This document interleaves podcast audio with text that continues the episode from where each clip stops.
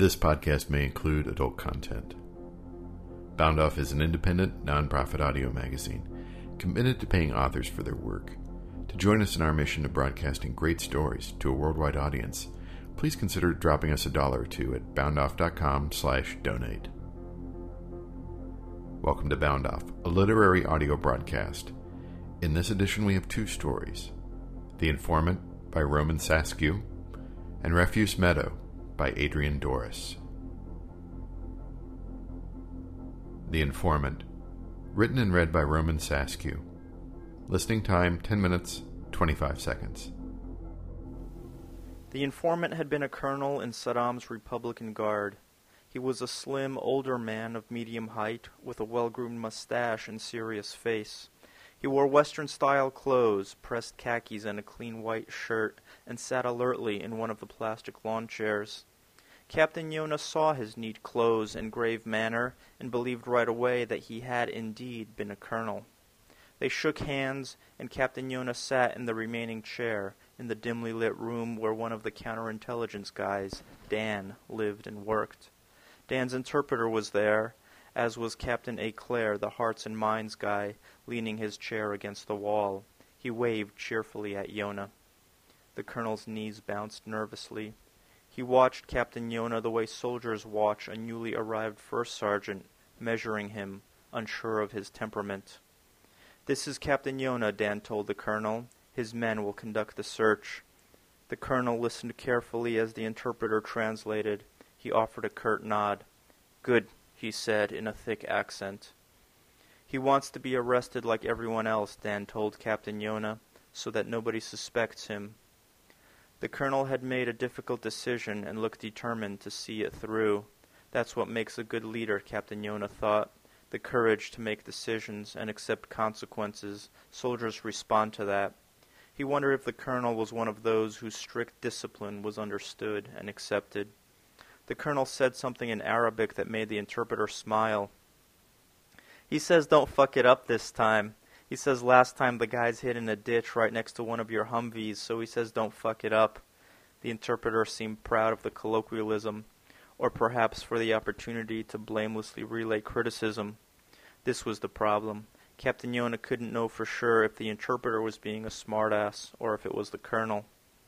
They weren't my Humvees, Captain Yona said. That was another company. Dan laughed at Yona's reaction, then handed him the close-up image of the objective. It was a large compound with too many rooms and courtyards and irrigation ditches and a nearby cluster of date palms. Captain Yona spread it on the floor between them. He thinks you guys should come in here, Dan said, pointing, and send the soldiers here and here in case they try to run. Sergeant Woodruff, Captain Yona said to Dan, emphasizing the rank. This isn't your fight. You're CI. Tell me what I need to know and get out of my way. Captain Yona would be damned if he'd let some Iraqi, any Iraqi, tell him where to send his soldiers. Dan might trust the guy because his job was to talk to people, but unlike Dan, Yona carried the responsibility and burden of combat and would be damned if he'd trust anyone. Dan sucked his lip. Roger, sir, he said, with more sarcasm than Captain Yona would have tolerated from one of his own men. These counterintelligence guys, Dan, Mike, Steve, they need to be reminded every once in a while that they're still in the Army, Captain Yona thought. If you're finished telling me how to run my company, I'd like to speak with the colonel. Dan sat back and raised his hands defensively. The colonel looked from him to Captain Yona, and it was clear he understood their conversation well, or at least the type of conversation. He didn't seem at all affected by the tension it created, and Captain Yona decided he really had been a good, experienced leader. Perhaps he'd been a company commander during the war with Iran. Captain Yona wondered how much fighting he'd seen. Probably more than me, he thought. Yona turned his attention to the satellite image and spoke through the interpreter to confirm what he'd been told about the objective. He asked about numbers of men, women, children, locations, traffic patterns, quality of roads, heights of walls, locations of doors, ditches, egress routes, weapons in the compound. He made marks on the satellite image as they spoke. Even from a seemingly reliable source, intelligence usually turned out to be complete bullshit, but Captain Yona wanted to give his platoon leaders the specifics anyway. He believed the adage, no plan survives first contact with the enemy, but thought it better to have a specific plan that gets adjusted on the objective. He asked Dan for the image of the surrounding area. Dan thumbed through his notebook, then pulled a crate from under his cot and searched it. Should I come back later, when you're done fucking around? Captain Yona asked. Dan's eyes met Yona's. I'll be right back, he said. Daylight squeezed through the sheets of plywood covering the windows. Books and twisted sleeping bags lay on the cots, uniforms were scattered across the floor, and two filthy day-old dinner trays sat in the corner, a typical counterintelligence hooch. He probably thinks we're a complete goat rodeo, Captain Yona thought. But maybe they had guys like this in their army, too. A taped up poncho hung over the maps on their walls. Standard procedure when locals enter the room. At least they had that right. The colonel mashed his cigarette and drew another. He gestured with the open pack. Captain Yona refused. The medics had been talking up a link between the pneumonia outbreak and the cigarettes many soldiers bought from the locals in the few months since the invasion. Captain A. Clare, who'd been sitting quietly against the wall, said, I'll have one. Always nice to take a little smoke break. He spoke amiably, stupidly even, as if eager to diffuse the tension by making a buffoon of himself. He was in the room only because of his relationship with the colonel. A. Clare was in charge of reconstruction and had initially been approached while touring rundown elementary schools. The counterintelligence guys worked through him to convince the colonel to come in. He has over 200 jumps, Captain Eclair told Yona as he tucked the cigarette behind his ear. A few with the Russian army. The colonel exchanged a few quiet words with the interpreter. And he calls you guys commandos, Captain A. Clare continued. In their army, anybody who jumps from a plane is a commando. Captain Yona watched the colonel smoke. He wondered what had made him become an informant. Perhaps he saw loved ones killed in the violence. Captain Yona tried to imagine himself in the colonel's position. He couldn't see himself becoming an informant. I have just forty jumps, Captain Yona said to the interpreter. The colonel listened, then pointed to his knees and said something, shaking his head. He says it is bad for the knees, especially when you become an old man like him. Yes, Captain Yona said, smiling. Very bad. Yona had once jumped with an Estonian officer who visited Fort Bragg, and now he imagined the colonel sitting next to him in a C-130 Hercules, heavy in their equipment, their hands resting on their reserve parachutes, the loadmaster lifting the door as they approached the drop zone, the roaring wind snaking down the row of jumpers. Captain Yona imagined the conflicting feelings of fear and resolve, a sensation known to all paratroopers, and one he believed made them brothers. It would be nice to do that, Yona thought. Jump with the colonel, then shake hands and go our respective ways, as he'd done with the Estonian officer. It was simple. The only jump I make from a plane is onto the tarmac, said Captain A. Clare. The interpreter began explaining this to the colonel, but paused. What is a tarmac? he asked. A. Clare explained, then clarified. I only jump from a plane after it's landed. The interpreter explained, and the colonel nodded politely, appearing unsure of the joke. After the plane lands, only then I jump out, Captain A. Clare said again. Dan returned, waving the satellite image, and the interpreter didn't bother translating again.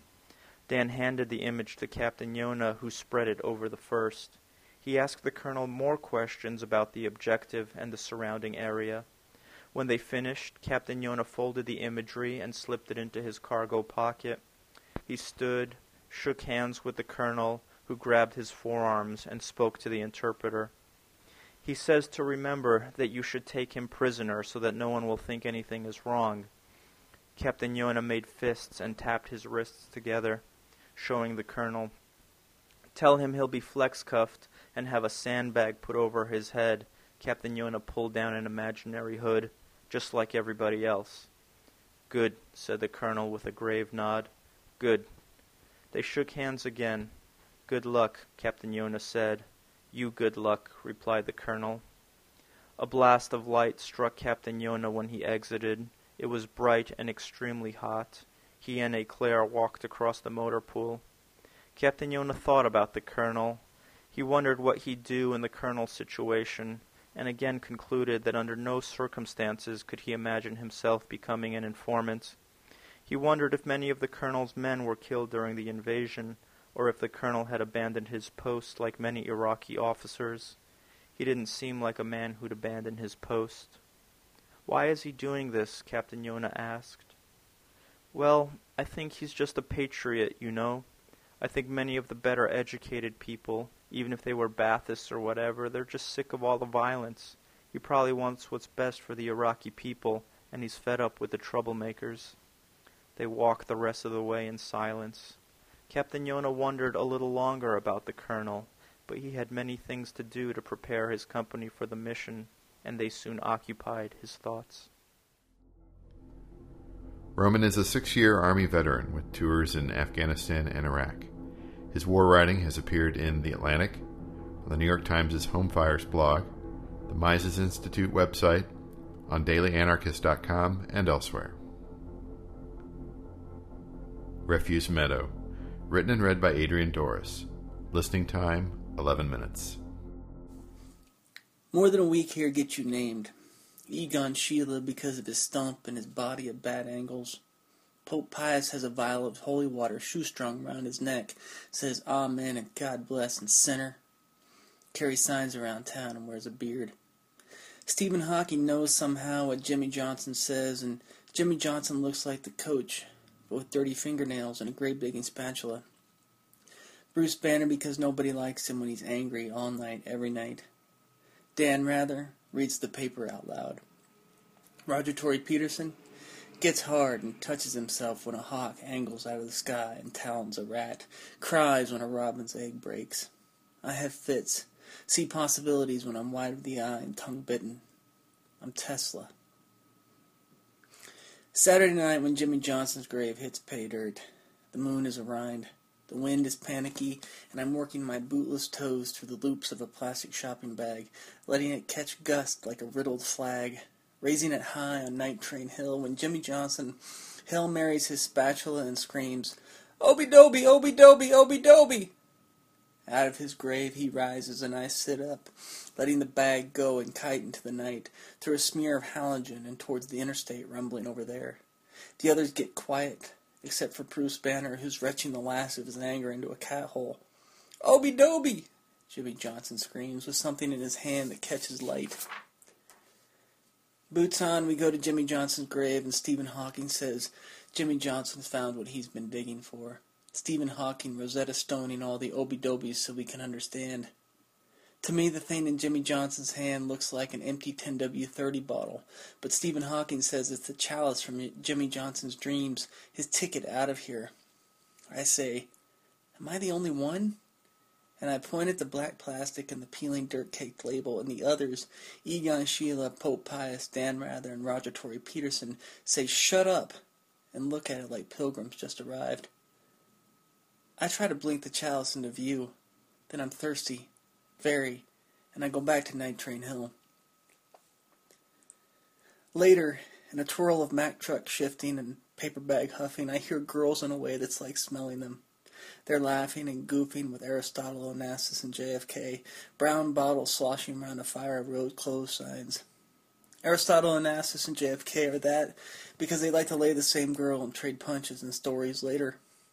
But tonight there are two, one for each, no more than 15, these girls are tourists here at Refuse Meadow, out to piss off moms or boyfriends and do some growing up. Egon Schiele says, Check it out. Soaks the ether rag again and drops it into the McDonald's sack. Grease stains, Rorschaching kidneys, spleens, and other guts. I check it out. The two girls with tight tops and lips sealing around the bottle, and I huff. Eyes going silly putty in my sockets. Night and fire fighting like brothers. Egon Schiele massages his stump and says, Oh man. I say, Nothing wrong with looking. But when I reach for the bag again, it's gone, and Egon Schiele is off, his one arm out, and offering huffs to the girls, and JFK, and Aristotle Onassis. I sleep in the knee-high grass, a place that holds water after it rains. Bottles and needles and granny-knotted condoms are the exotics here. My sleeping bag has the smell of a piston basement. When I hear them, I wake up just long enough to have a fit, the screams going operatic in a flash of eye-cornered nausea.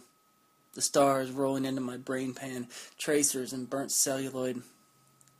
I see guns and muscled arms, uniforms with patches and glints, a bulldozer pushing up drifts of old cloth, bottles, and tire rubber, coercing it all into Jimmy Johnson's grave, his chalice down there somewhere, lost again. When I come to, the meadow is quiet, and there's vomit on my neck and blood in my mouth. I would like to sleep, but already the sky is pinking like a thing just born. Days we disappear, squirrel our belongings in the trees, and walk into town for church meals, can collecting, and scaring tourists with sharpied signs like, My pit bull has three balls and two convictions. Today, blue and bright, I walk in with Pope Pius, who fingers his cracked Bible for the perfect cardboard verse, saying something happened last night, canonical but not holy. In Pope Pius's beard are bits of ramen, looking dried and larval. I say, I heard screams, and ask, Did you hear them? On the sidewalk, a group smelling Irish sprung parts in front of us, getting distance and wrinkling brows and noses. For fun, I say in a big voice that my hantavirus is really acting up, and that makes them move like the concrete is live wired. Even Pope Pius smiles at that one. He stops there at a trash can, stirs the pot of waste, and comes out with a pizza box, weak with old oils. I say, Well, did you? But Pope Pius has gone to Bible school, lips churning, grimy finger moving down a page. He sighs a soft, aha kind of sound, and then works on his pizza box, his marker squeaking in a way that reminds me of cleaning toilets at the hospital, how I did my job for cigarettes and magazines. I'm about to yell at him, say something like, Hey Jimmy Faggart, I'm talking to you, but then he holds up his sign. If a man find a damsel in the field, and the man force her, and lie with her, then the man shall die. Deuteronomy 22:25. I spend the morning in front of the breakfast spot, my dog food can taking in four bucks. Somewhere around brunch, I have a fit. Minor because when I open my eyes against a bright like radioactive, I don't have any possibilities, just a throb, an everyday menace. A man asks all the same questions, and I give all the same answers, and the man leaves, never touching me. But in my dog food can is a 20. Fits are a cash cow. Walking back, with meat in my gut and a bottle in my coat, I put the two fits together, and I know tonight here will be my last.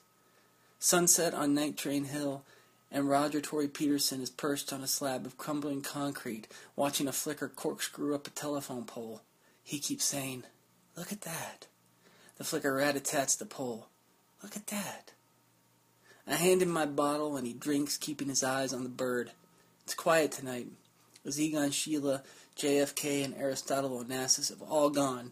Hit the road in three different directions, says Dan Rather. Police drove by earlier, he says. Three cars going real slow. I say, what happened? Dan Rather folds back his newspaper and reads Public Safety, the shoplifted soy nuts, the yoga mat thievery, the under the bridge advances, the domestically disturbed. Then, Dan Rather says, two females, ages 13 and 14. He raises his eyebrows, like to say, Get this, or Whoa, Betty. And then he goes on. Reported that three transient men. Okay, I say, enough, enough, and pull long and bitter on my bottle. The sun breaks on the rim of the world, smearing into night.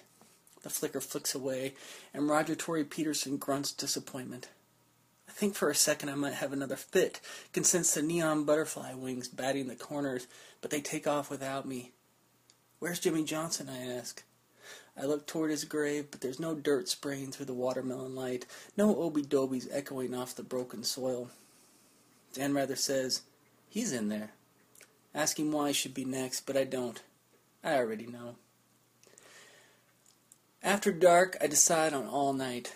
Crush many thins into powdery lines and run them up my nose until I'm twining like a string tuned way sharp. My mouth feels like space, like I could pluck the stars of my teeth from their gummy galaxy and not even scream about it. And my eyes, blinkless and veneered, what dolls must feel like. But I am here now, now here, and when they come, I will still be here. And when they leave, even then I will be here. The first thing is the low cutting of high air, flopping across the valley like the beat of a cranked heart. The second thing is a sudden quiet in a refuse meadow. Even the fire quits its pop and hiss, and no one says a word, like prey ahead of slaughter. Then lights gut the darkness in a blood and bile flash, engines scream and sirens wail. Tires shatter bottles and crunch backpacks. A column of swirled luminescence sweeps the ground and rats scatter, making breaks for dark pockets. Plastic bags flutter into the crackling sky. From the others come grunts of dismay, curses, the lurching but futile escape attempts. But the boots and the guns are fast, and I already know there's no point. I'm Bodhisattva, an electric statued monk, lotus atop Night Train Hill, watching my possibilities lock and load and arrive. One of them pistol whips Bruce Banner, knocks the anger and two teeth straight out of him. His mouth is a sputtering red curtain. Another one throws Roger Tory Peterson to the ground, and for the shaved second between latex grip and collision, Roger Tory Peterson flies like a bird and smiles. A third one puts a gun in Dan Rather's face and says, On your knees. A fourth hand handcuffs me right where I sit, beams a flashlight into my dull eye, leaving a spot like oil on water. He says, Junkie trash, and tells me, Don't move which I can't, because now is when it happens. Now is when Jimmy Johnson rises from the dead screaming, Obi Doby, Obi Doby, Obi Doby, and crawls out of his grave, the chalice a dark thing in his hand, and oh, how silly I was to have ever doubted it. Obi Doby, he says, and somewhere Stephen Hawking is trying to tell the men what he's saying. But the men see the chalice not for what it is and not for what I thought it was, and before they can listen to Stephen Hawking, the black cats inside the trash can sound is everywhere. Jimmy Johnson and his chalice return to his grave, hitting pay dirt again. Adrian Dorris lives in Ashland, Oregon. His work has appeared in Blackbird, Burnt Bridge, the Portland Review, Pindeldyboz, and other journals. Listener supported Bound Off is made possible by grants from the Kern Family Endowed Fund. Further support comes from the Google Grants Program. Thanks for listening to this edition of Bound Off. Copyright Bound Off and the respective authors. All rights reserved. Visit our website at boundoff.com for information about our broadcasts and how to submit your stories.